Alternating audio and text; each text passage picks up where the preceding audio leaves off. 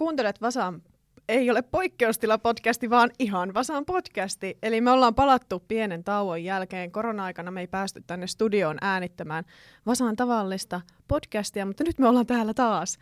Vasahan on Lapin kansan oma nuorten palsta.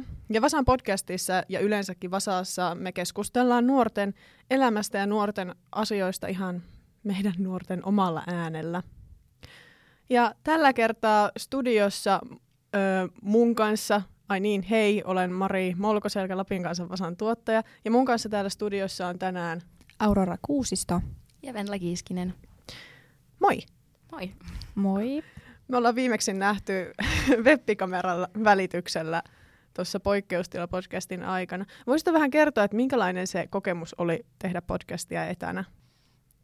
No se oli aika hauskaa, että se päivä tavallaan semmoinen yksinäisyys katkesi siihen, kun sai vähän vaihtaa kuulumisia Skypessä muiden kanssa ja jutella vähän erinäköisistä aiheista liittyen tuohon poikkeustilaan. Mm. Se oli kyllä semmoinen hauska ja haastava kokemus myöskin, mutta kyllä oli kiva silleen, että pääsi vähän sitä sosiaalista elämää herättelemään. Mm.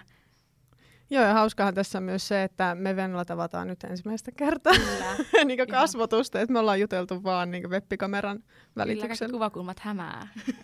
Kyllä. Meidän aihe tänään on feminismi. Aurora, sinä heitit mulle tuossa kevään aikana, että haluat tehdä feminismistä jutun, niin kerro kuitenkin, mistä sulla se ajatus lähti, että tästä pitäisi nyt päästä tekemään ja kirjoittamaan. Joo, mulla taisi olla siinä vaiheessa kevättä luvussa semmoinen kirja kuin Minja Koskelan Ennen kaikkea feministi. Minja Koskela on tullut tutuksi semmoisesta blogista kuin Blue Stocking, jossa se kertoo omasta elämästään ja siitä, että miten se feminismi koskettaa häntä. Ja, no mä luin sitä kirjaa sitten ja se oli musta tosi hyvä. Siinä oli paketoitu feminismi kansien sisään tosi kompaktisti, hyvin ja silleen tosi fiksusti kerrottu kaikesta. Ja sitten mä ajattelin, että mä haluaisin tehdä tästä jutun tavallaan. Et mä haluaisin vähän koittaa vielä tiivistää tämän kirjan semmoiseen pikkujuttuun, että mä vaan heitin ilmoille semmoisen idean. Joo, ja nyt tosiaan uudessa Vasassa on feminismi pääjuttuna. Me voitaisiin aloittaa keskustelu sillä, että me nyt määritellään tämä termi. Että feminismi heti herättää sellaisen naisliike ja naisasia nimensäkin takia ilmoille tai sellaisen olotilan, niin haluatko kertoa vähän, että miten te itse määrittelisitte feminismin tai miten se määritellään? No just se, että mä itse en koe, että feminismi olisi mitenkään tämmöinen naisasialiike. Totta kai ne juuret on just siellä naisasialiikkeessä, mutta kyllä mä uskon, että se on nykypäivänä sellaisen yleisen tasa-arvon ja ihmisoikeuksien edistämistä enemmänkin kuin vaan sitä naisten aseman parantamista ja edistämistä. Joo, kyllä samoilla linjoilla on, että se tosiaan lähti siitä naisten epätasa-arvon poistamisesta tai semmoisesta siitä, että sitä yritettiin alkaa parantaa sitä naisten asemaa, mutta sitten samalla on huomattu sitten, että sitä epätasa-arvoahan on itse asiassa muissakin tällaisissa, no ei voi sanoa, että no siis vähemmistöissä kyllä, mutta muissakin ryhmissä kuin pelkästään naisissa, että sitten se on vähän laajentunut tämä koko käsite. Niin ja ehkä yksi sellainen laajentumisen merkki on se, että feminismin eteen on liitetty sellainen sana kuin intersektionaalinen feminismi. Voisitteko kertoa siitä, että mitä se sitten taas tarkoittaa? Intersektionaalinen feminismi on ehkä sellaista feminismiä, missä just niiden naisen aseman lisäksi keskitytään tosi paljon seksuaali- ja sukupuolivähemmistöihin ja rodullistettuihin ihmisiin ja lapsiin, nuoriin, maahanmuuttajiin, tavallaan kaikkiin, joilla voi olla sille yhteiskunnassa tietyllä tavalla sorrettu asema. Kyllä, itse näen sen silleen, että intersektionaalisuus ottaa huomioon ihan jokaisen ihmisen tässä maapallolla, jota voidaan sortaa tosiaan tai näin, että kyllä se ihan kaikkia koskee. Ja myös miehiäkin monella tavalla. Kyllä, ihan kaikkia. Niin, siis sehän on nimenomaan se, missä mennään päin puuta, kun aletaan puhumaan siitä, että ei feminismi kuulu niinkö pojille tai miehille ollenkaan, vaan no joo, kyllä me ymmärrän sen ajatuksen, että siihen on vaikea samaistua, koska siinä on se niinkö feminiinisyys siinä itse sanassa, mutta juuri koska eihän se ole ihan niinkö itsestään selvää, että miehet olisivat nyt aina tasa-arvoisia naisten kanssa tai naiset sitten tasa-arvoisia miesten kanssa, että se on varmasti niinkö tapausriippuvaista pitkälti. No voisi käydä tavallaan sellaisen niinkö vertailla tilanteita tietyllä tavalla, että missä tilanteessa vaikka nainen kokee sitten syrjintää ja missä tilanteessa taas mies voi kokea syrjintää. Niin tuleeko teille heti mieleen tällaisia? Palvelutilanteet on ehkä semmoisia, mikä itsellä tulee ensimmäisenä mieleen, kun on just ravintola- ja kahvila-alalla ollut tässä viimeiset pari vuotta, niin kyllä sen huomaa tosi niin kuin selkeästi joissakin työyhteisöissä ja sitten myös se niin kuin asiakkaan ja mun asiakaspalvelijana niin kuin se ero, mikä siinä on vaikka mieskollegojen kanssa. Et harvemmin miehet kuulee tytöttelyä tai mitään tällaisia alentavia kommentteja tai tuoppas nyt tyttökaljaa ja tommosia niin kuin tai jotakin läpimisiä tai tippauksia tai tämmöisiä niin epämukavia tilanteita. Tipit on kyllä kivoja, mutta ei silloin, kun ne on sellainen limainen kaiku. Joo, voin kyllä samaistua todella niin kuin helposti, koska ennen toimittajuutta niin olen ollut myös tarjoilijan töissä. Niin kyllä, joo, se mun tarjoama kalja on joskus niin kuin vähän erilainen kuin miehen tarjoama sitten kalja. On se sitten vastassa nainen tai mies. Ei sillä ole merkitystä, että kelle sen kaljan antaa siinä vaiheessa, koska sieltä voi tulla ihan samankaltaista kommenttia myös naiselta naiselle. Ja kyllä se on, että sitten kun promilleja alkaa tulemaan, niin ne kielen kannat löystyy aika paljon helpommin sit sille asiakaspalveliin, niin kuin, mitä niin kuin asiakkaatkin sitten itse kertoo ja sanoo, että ei välttämättä ole semmoista, mitä ihan selvinpäin sit vaikka kahvista kiittelee, eikä miten siitä kaljasta tai lonkusta kiittelee. Jep, näin se on. Itse olen kanssa niinku opiskellut kokiksi ja valitettavasti jo siellä kouluaikana saanut todistaa sen, että kun menee tuommoiselle aika miesvaltaiselle alalle, nimenomaan sinne keittiöön sitten, niin kyllä minä olen saanut kuulla aika hirveitä asioita ja joskus 17-vuotiaana niin on se ollut aika semmoinen herättävä kokemus, että minä en ole täysin niinku samaan arvoinen tai samassa asemassa kuin nuo miehet. Haluaisitko kertoa ihan, että mikä on ollut sellainen niinku mieleen jäävä kommentti? No en tiedä, onko se soveliasta sanoa tässä. No mihin se on liittynyt? No siis, minä olin yhdessä ravintolassa harjoittelussa, semmoisessa palkattomassa vielä. Ja mulla oli tosi kovat selkäkivut. Mulla tuli selkäkipuja kokkikoulussa sen verran, että minä en voinut tehdä niitä töitä aivan täysillä, että mulle piti antaa niinku helpotuksia. Niin sitten minä pohdin tälle eräälle mieskollegalle ääneen sitten, että no mitähän minä teen, jos minusta nyt ei kokkia voi näiden kipujen takia tulla, niin sitten mulle sanottiin sitten siinä, että no sinähän voit lähteä myymään itseäsi, kun olet nainen, että jos et kokiksi pääse tästä, niin se oli vähän semmoinen aijaa. Toi on niinkö siis, miksi kukaan semmoinen puolituttu ikinä sanoisi mitään sellaista? Minä ymmärrän sen täysin, jos niinku kavereiden kesken, tosi läheisten kavereiden kanssa niinku vitsailee aiheesta, että aina sitä voi lähteä myymään itseään. Mutta ei kenenkään tarvitse niinku lähteä noin sanomaan toiselle. Ei, ja kuitenkin hän oli vielä esimiesasemassa siinä, niin kyllä se oli aika semmoinen törkeä veto sieltä vastapuolelta sitten, kun se oli aika herkkä paikka vielä se kipuilu siinä, että kun ei pystynyt täysillä näyttämään, että musta on tähän. Niin sitten se oli aika rankka. Ja kivuista tuli muutenkin mieleen siis naisille tyypilliset niinkö kivut on tietenkin kuukautiskivut. Ja itse aika vasta kirjoitin tästä aiheesta kolumnin. Aiheena oli tosin PMS-oireet. Ja emme missään vaiheessa ajatella, että tämä nyt mitenkään sellainen kummallisempi aihe olisi, koska se on sellainen aihe, josta me puhutaan todella paljon mun kavereiden kanssa, että joo, että nyt taas tässä kohtaa kuukautiskiertoa, niin nyt muuten sitten lähtee, että älkää ihmetelkö, että mitä tuun tekemään seuraavan viikon aikana. Ja mulle tuli tosi paljon siis palautetta siitä, että onpa muuten tärkeä aihe ja että en olisi ikinä ajatellut, että naisilla on näin vaikeaa. Siis jotkut miehet tuli sanomaan, että en ole ikinä, niin kuin, tämä avasi tosi paljon mun silmiä siitä, että mitä tarkoittaa naiseus. Ja ehkä semmoinen niin kuin PMS varsinkin on asia, jota nainen ei saata tajuta itsessään, ennen kuin sitä on vaikka kestänyt monta vuotta, että hetkonen, että se on aina niin kuin kerran kuussa mulla tulee sellainen tunne, että tämän kanssa on todella vaikeaa tai että elämä on tosi vaikeaa ja että itkettää mitä ikinä. Ja se oli myös mun mielestä pysäyttävää kuulla, että ei ne oireet lopu nuoruuteen, että ne kestää siis, tai kestää koko elämän ajan. Mutta emme siis, se juuri, että mä ajattelin, että ei nyt kuukautiset enää mikään tabu ole tai PMS mikään tabu ole, mutta kai niissä on jotain sellaista, että niistä on tosi vaikea avoimesti keskustella. Kyllä.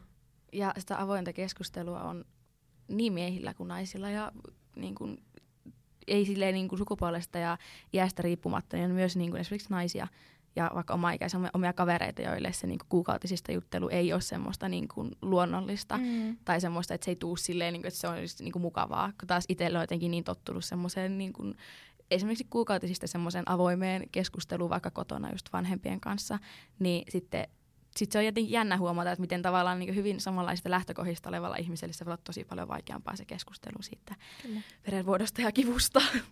Ja sama tulee myös sitten tällaisissa intiimiasioissa myös miehille, että miesten on tosi vaikeaa, tai mun kokemus on se, että harvoinpa muuten puhutaan niin miesten ongelmista, siis, koska ei niin niille saata olla sanoja. Pojat ei saa edes tietää, että no, mitä sitten se kipu voi tarkoittaa, pitääkö mun olla huolissaan, minkälaista se on. Tai että niin, edelleen niin tällaiset seksuaalisuuteen tai sukupuoleen liittyvät niin intiimiasiat tuntuu tosi vaikeilta aiheilta, joista ei niin osata puhua avoimesti. Ja sitten nimenomaan sit, varsinkin naisilla niihin liittyy sitä stigmaa, että aijaa, että sulla on nyt se aika kuusta. Niin, sepä se onkin ikään kuin se tarkoittaisi kaikille jotain, että naisethan niin kuin kokee nuokin asiat niin eri tavalla, että toisille jotkut menkat voi olla tosi helppo asia ja toiselle se voi olla tosi vaikeaa, niin kuin aika oikeasti kestää, niin sit se on ainakin itsestä tosi raivostuttavaa, että sitten sitä niin kuin voidaan käyttää jonain semmoisena heittona, jos vaikka ärsyttää. Että aijaa, sulla on menkat, vaikka niin kuin, ei se mitenkään. Mulla saa ärsyttää, vaikka niin. Mulla ei ole menkat. Se pääsee. Ja sitten joillakin ei ärsytä ollenkaan menkkoja, eikä se on niin yksilöllistä. Että kyllä sen huomaa, että se on edelleen semmoinen vähän outo aihe meidän kulttuurissa. Ja nimenomaan feminismiin liittyy se, että tällaisista asioista keskustellaan ja puhutaan niin kuin me nyt tälläkin hetkellä tehdään. Tuleeko teillä mieleen sellaisia asioita sitten taas niinku siitä miesnäkökulmasta, että milloin miehet kokee sitä epätasa-arvoa? No kun puhuttiin tuosta baaritarjoilijaa hommasta, niin kyllähän se nyt on, sehän olisi niinku aivan todella typerää niinku meillekään vaan niinku kääntää katsetta pois siitä, että miten paljon kuitenkin niinku miestarjoilijat ja niinku asiakaspalvelijat tämmöisissä niinku baariympäristöissä kokee niinku esimerkiksi häirintää tai niinku koskettelua tai tämmöistä, koska jotenkin se on niinku okei, että joku vanhempi nainen niinku nipistää pyllystä. Että se on niinku, sitten se on tavallaan vähemmän niinku tuomittavaa kuin mitä tavallaan, jos niinku miesasiakas nipistää naistarjoilijaa pyllystä. Vaikka molemmat on tuomittavia niin, tekoja. Niin, sepä se onkin. Ja jotenkin tuntuu, että niinku, se on semmoinen, miksi sitä sanoisi, että miehet kasvatetaan vähän eri tavalla. Siis, että tästähän on puhuttu paljon, että miehet kasvatetaan semmoisen vähän kovempaan niin kuin malliin tai muottiin kuin naiset. Että sitten minusta on tosi kiinnostavaa, että mitä kaikkea niin kuin sinne kuoren alle jää, mistä ei niin kuin tiedä, mitä tunteita ja mitä sellaisia niin kuin paskoja fiiliksiä tai tällaisia joistain vaikka epätasa-arvon aiheuttamista asioista siellä on, josta ei vaan niin kuin, ehkä miehet uskalla edes sanoa, niin musta ne on tosi niin kuin, mielenkiintoisia ja mä haluaisin kyllä perehtyä niihin paljon enemmän, että niin kuin, osaisi myös ymmärtää sit sitä vastapuolta. Mä oon ihan samaa mieltä tuosta, että se kasvatus on paljon kovempaa. Hyvä esimerkki siis on tutkittu sitä, että miten vanhemmat reagoi siihen, että kun tyttölapsi itkee tai kun poikalapsi itkee, niin pojalta yleensä kysytään sitten, kun se itkee, että no mihin sattuu. Että se on jotain fyysistä, se ei ole sitä, että poika saattaisi vain ja ainoastaan olla surullinen. Vaikka siitä, että kaveri lähtee, vaan se, että no mihin sulla nyt sattuu, lopetapa nyt se itkeminen.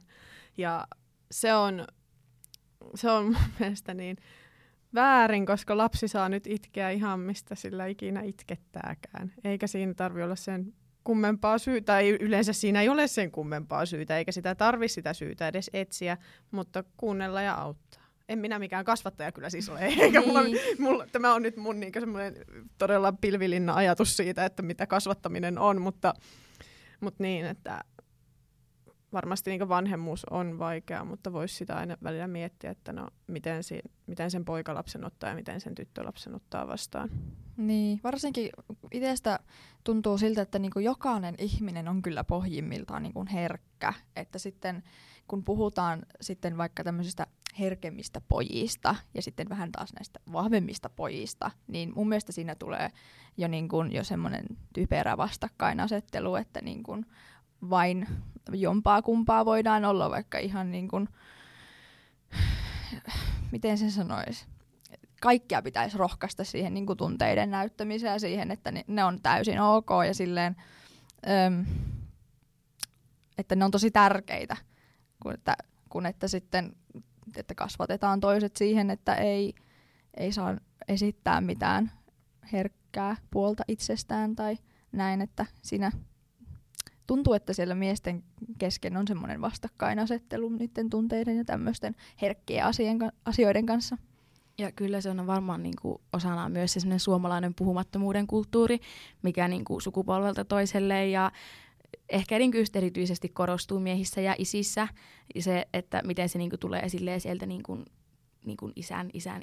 Ja sitten kun miettii vaikka kaiken maailman niinku traumoja, mitä sitten on kokenut nämä meidän ukit ja niin kuin isät ja kaikki sitten se, että miten se on niin kuin juurtunut pitkälle historiaan se, että niin kuin miehet ei puhu tunteistaan, että niin kuin miehet ei saa ottaa sitä keskustelua silleen niin kuin niistä omista fiiliksistä niin avoimesti. Ja sitten siinä taas ollaan niin kuin mielenterveysongelmien ja syrjäytymisriskin ja kaiken tämmöisen niin kuin kynnyksellä, että kun miehille se esimerkiksi mielenterveyspalveluihin niin kuin hakeutuminen voi olla paljon vaikeampaa kuin naisille. Joo, ja pojat muutenkin syrjäytyy paljon herkemmin kuin tytöt, ja pojat lukee huonommin kuin tytöt, ja muutenkin meidän pojillamme ei mene kovin hyvin tällä hetkellä. Mutta jos jonkun viestin haluan pojille, jotka tätä kuuntelee sanoa, niin oikeasti mun silmissä jokainen ihminen, joka uskaltaa puhua tunteistaan, on rohkea ja aika kova tyyppi. Kyllä. Eikä tosiaankaan kaikki naiset halua sellaista kovaa äijää. Että olkaa vaan sellaisia kuin olette.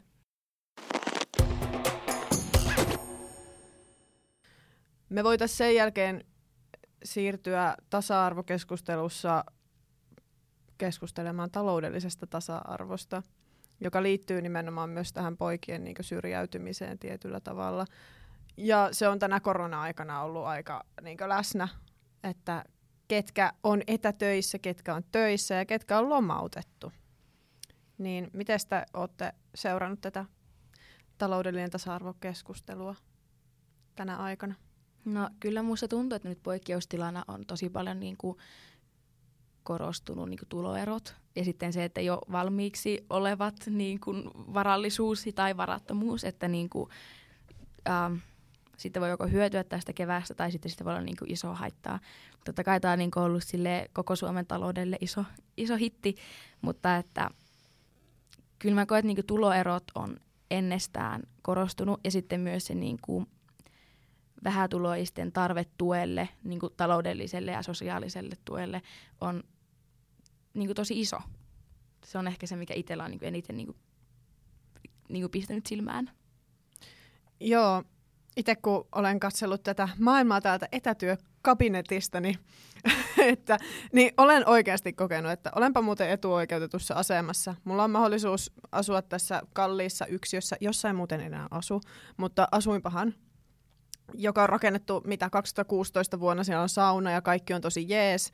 Mulla on koulupaikka, mulla on töitä. Mä pystyn kaiken hoitaa etänä. Mulla ei ole lapsia, jotka niinku roikkuis siinä mun jaloissa samalla kun teen niitä töitä. Et varmasti on ollut rankkaa.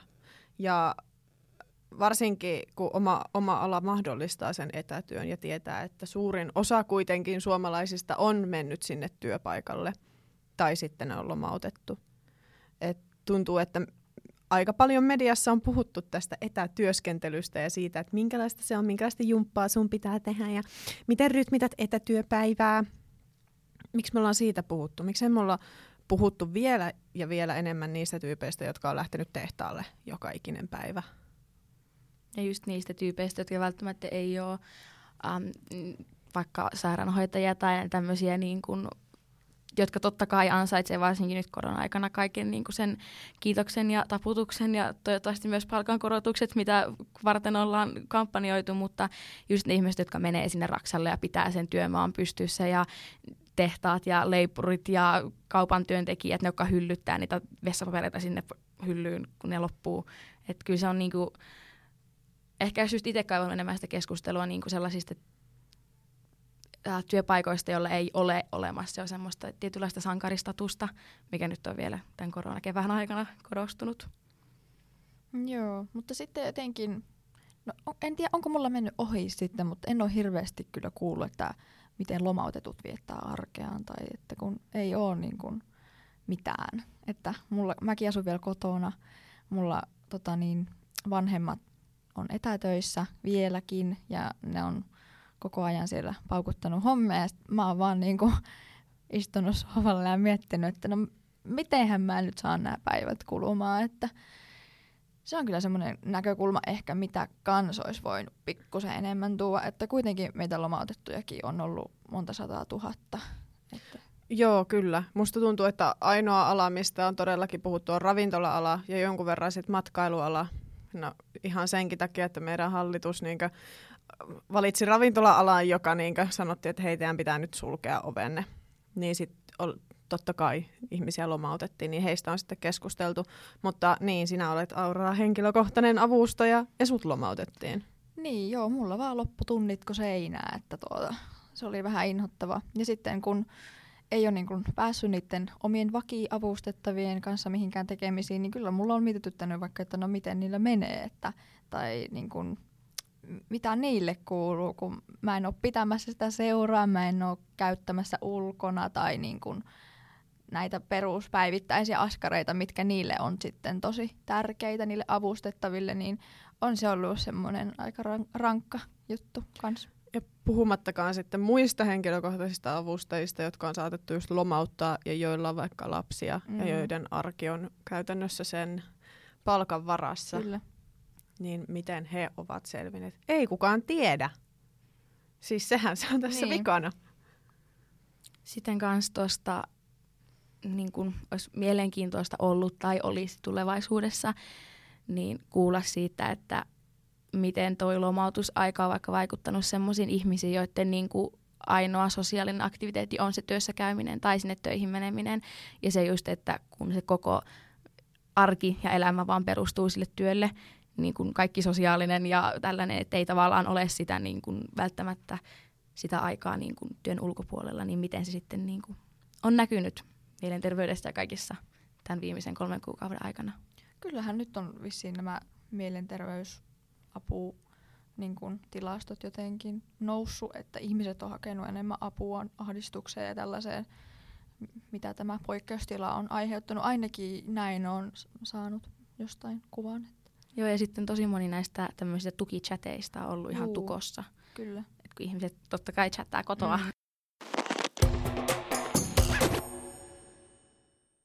Me ollaan eletty aika hurjaa viikkoa tai viikkoja.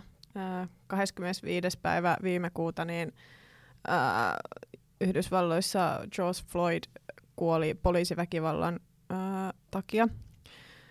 Hänet siis, jos se on vielä jollekin kysymysmerkki, että miten George Floyd kuoli, niin se oli siis sillä tavalla, että poliisi painoi häntä niskasta maahan ja hänellä oli käsiraudat selän takana ja hän ei kyennyt liikkumaan ja 8 minuuttia hän siinä sitten makasi ja huusi äitiään ja sanoi, että hän ei pysty hengittämään.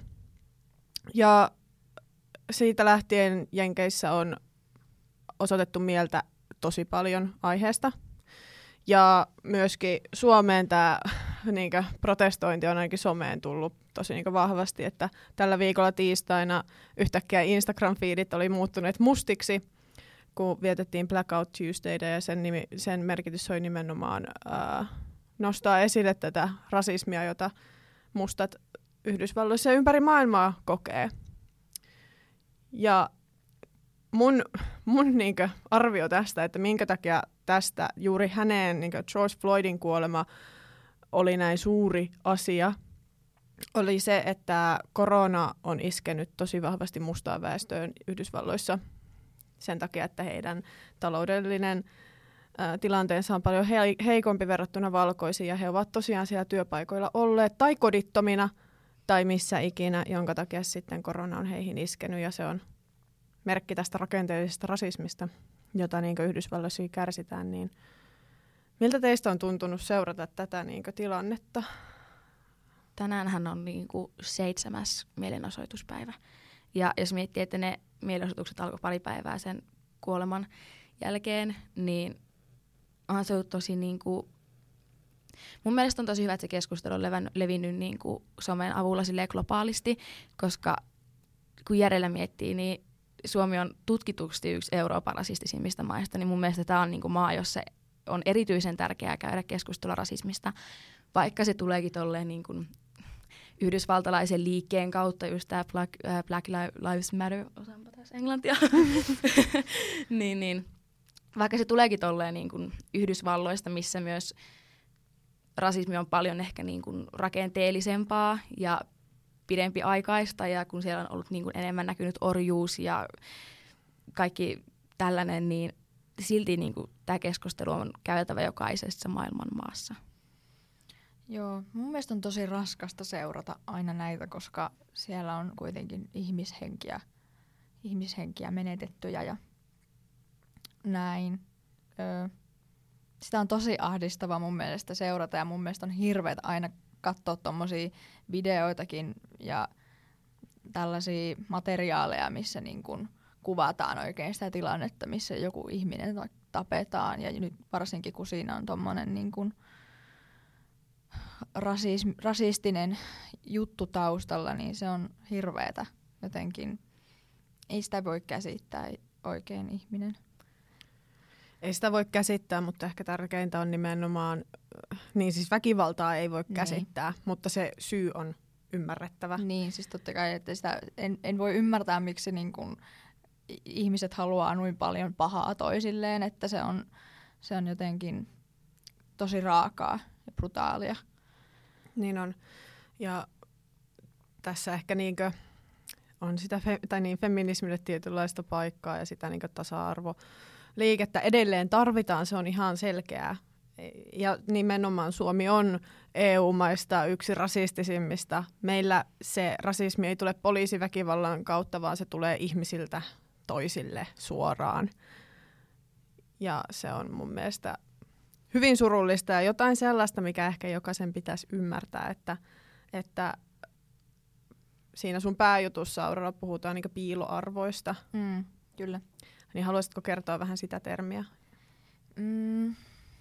No piiloarvot on semmoisia niin kuin arvoja, mitä meillä on yhteiskunnassa, jotka vähän niin kuin, miten se sanoisi, me niin kuin tiedostamatta me toimimme niiden piiloarvojen mukaisesti. Tästä on hyvä esimerkki vaikka semmoinen, että oli tämmöinen tutkimus, missä ihmisiä pyydettiin niin kuin kuvailemaan lääkäriä tai miettimään, minkälainen ihminen heidän mielestään on lääkäri, niin tosi iso osa kuvitteli lääkärin niin kuin miehenä. Eli, ja todennäköisesti niin, valkoisena miehenä. No todennäköisesti kyllä, että tuommoinen on hyvä esimerkki niin kuin piiloarvoista, mutta sitten taas tämmöinen samanlainen tutkimus, mutta joka tehtiin lapsille, niin siellä oli sitten enemmän niin kuin näitä naislääkäreitä tullut näissä mielikuvissa, että tuommoinen kertoo siitä, että miten me niin kuin alitajuisesti jotain asioita ajatellaan ja sitten ehkä niin kuin toimitaan niiden pohjalta. Piiloarvo on tosi hankalaa käsite selittää tällä yhtäkkiä, mutta Hyvin selityt mun mielestä, ja ehkä siis tässä niin kuin tilanteessa, mitä mekin eletään, niin ne on jotain sellaisia asioita, joita kaikkien pitäisi niin kuin miettiä, että mitä piiloarvoja mulla on, koska joka ikisellä ihmisellä niitä lopulta sitten on. Kyllä, ja se on tosi ärsyttävää huomata itsessään, että apua, että miksi mä muuten ajattelin tälleen, että eihän se tarvi olla näin, ja eihän kukaan niin kuin määrää, että tämä asia olisi näin, vaan tää tulee musta itsestä, mä oon itse tämän jostakin oppinut tämmöisen asian, että no vaikka niinku tuo lääkärijuttu, että mä oon itse niinku jostakin oppinut, että mä ajattelen lääkäriä ekaksi miehenä. Että se on tosi ärsyttävää huomata semmoinen, ja sitten kertoo paljon tästä yhteiskunnasta. Mutta toisaalta sitten kun niitä huomaa, niin sitten niitä on helppo lähteä niinku itsessään myös muokkaamaan ja sanomaan itselle, että ei sen tarvitse oikeastaan mennä näin. Lopuksi Aurora, sinä voisit kertoa tästä Vasaan pääjutusta ja sitten lyhyesti myös Venla, sinä voisit kertoa, että mitä sinä olet tehnyt tähän Vasaan, joka nyt perjantaina ilmestyy. Joo, eli minun pääjuttu käsittelee siis feminismiä niin laajasti kuin semmoisessa jutussa minä pystyin käsittelemään. Minä haastattelin siihen Lapin yliopistolta aikuiskasvatuksen määräaikaista professoria Kirsti Lempiäistä, jolla on paljon siis tietoa tämmöisestä feminismistä, ja hänellä oli sitten kans ihan tosiaan hyvät pointit siinä haastattelussa. Sitten minä haastattelin kans Lapin Setalta edustajaa Tiina Raamia, joka kertoi sitten enemmän tästä intersektionaalisesta puolesta feminismissä ja sitten näistä seksuaalivähemmistöjen epätasa-arvoista ehkä enemmän myös. Mie tein tähän meidän feminismipääjuttuun gallupin, mikä on mun ensimmäinen printtiin tuleva juttu. Ja mä kysyin ihmisiltä, että mitä feminismi merkitsee sinulle. Eli pyysin erilaisia Rovaniemen kaduilla vastaan tulevia ihmisiä kertomaan, että mitä se feminismi niiden elämässä meinaa ja miten se siihen vaikuttaa. Ja sieltä tuli hyvin laaja kirjo vastauksia, mutta sen te näette sieltä printistä tai netistä perjantaina. Hienoa. Ja muistakaa seurata, mitä olet Halusin sanoa vielä tähän, että tosiaan aika paljon naisia on meillä tässä jutussa nyt haastateltuna, mutta on meillä sitten Miesten tasa-arvo ry:n puheenjohtajaltakin saatu pieni haastattelu sinne miesten tasa-arvoasioita koskien, joka on myös hyvin tärkeää tätä asiaa ajatellen. Kyllä. Muistakaa seurata Lapin kansan Vasaa somessa. Me ollaan Facebookissa ja Instagramissa. Ja koska tämä on Lapin kansan Vasan podcasti, niin me arvuutellaan jokaisen podcastin päätteeksi Vasa-sanaa, eli lappilaista murresanaa. Aurora ja Venla, mitä tarkoittaa naju? Paha, aika paha.